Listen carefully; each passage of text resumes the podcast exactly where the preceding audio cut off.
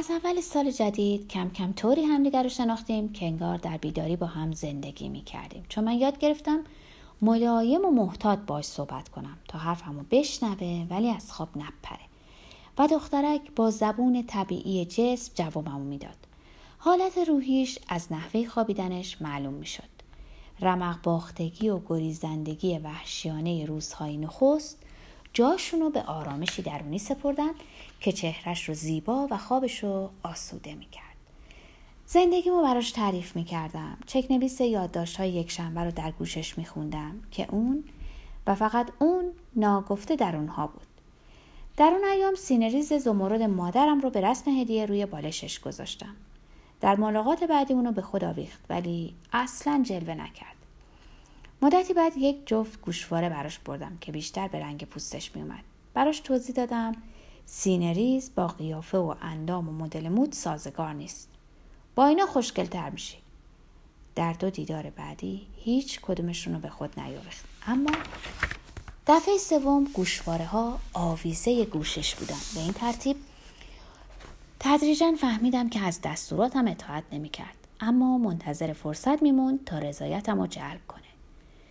در اون روزها به قدری به این شیوه زندگی خانوادگی خو کرده بودم که دیگه مثل قبل لخت نمی خوابیدم. بلکه پیژامه ابریشمی می پوشیدم که سالها می شد یه گوشه افتاده بود. چون کسی رو نداشتم که به خاطرش اونو از تن در بیارم. شروع کردم شازده کوچولوی سنت اگزوپری رو براش بخونم. نویسندهی فرانسوی که همه دنیا بیشتر از خود فرانسوی ها تحسینش می کنند.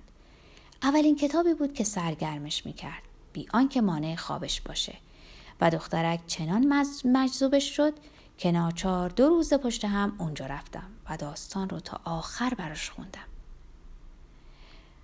برنامه رو با قصه های پرول، روایت های کتاب مقدس، نسخه ضد عفونی شده هزار و یک شب مخصوص خردسالان ادامه دادیم و از تفاوت واکنشش نسبت به اونها فهمیدم خوابش بر حسب جذابیت اثر عمیق‌تر یا سبک‌تر می‌شد.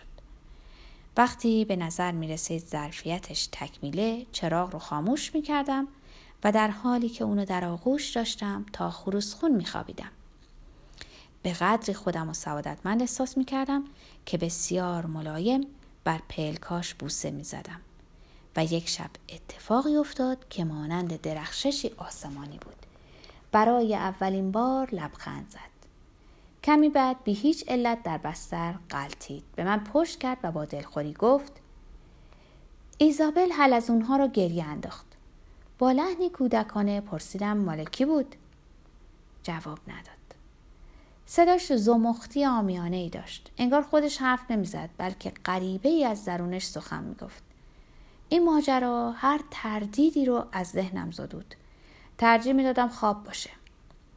تنها مشکلم گربه بود. دو روز می شد که بی اشتها و بدخلق بیان که سر بلند کنه در کنج مخصوص خودش کس کرده بود و وقتی خواستم در سبد حصیری بذارمش تا دامیانا اونو پیش دامپزشک ببره مانند جونور درنده زخمی به من پنجور کشید. به زحمت تونست مهارش کنه و در حالی که در گونی لیفی دست و پا میزد با خود بردش. کمی بعد از پرورشگاه حیوانات به من زنگ زدن که بگن چاره ای نیست و باید خلاصش کنن و دستور منو لازم داشتن. چرا؟ دامیانا گفت چون دیگه خیلی پیر شده. با خشم به فکرم رسید که هیچ بعید نبود منو هم در کوره گربه ها کباب کنند. خودم رو بی‌دفاع میون شعله ها مجسم کردم. علاقه خاصی به این گربه نداشتم اما دلم هم راضی نمیشد. فقط به جرم اینکه پیر بود حکم قتلش رو بدم. کجای جزوه در این باره نوشته شده بود؟ این قضیه به قدری منقلبم کرد که برای یک شنبه یادداشتی نوشتم که عنوانش رو از جایی کش رفتم. آیا گربه یک ریزه ببر مجلسی است؟ این یادداشت جنجالی به پا کرد که باز بین خوانندگان تفرقه انداخت. عده‌ای هوادار گربه ها شدند و گروهی هم مخالفشان.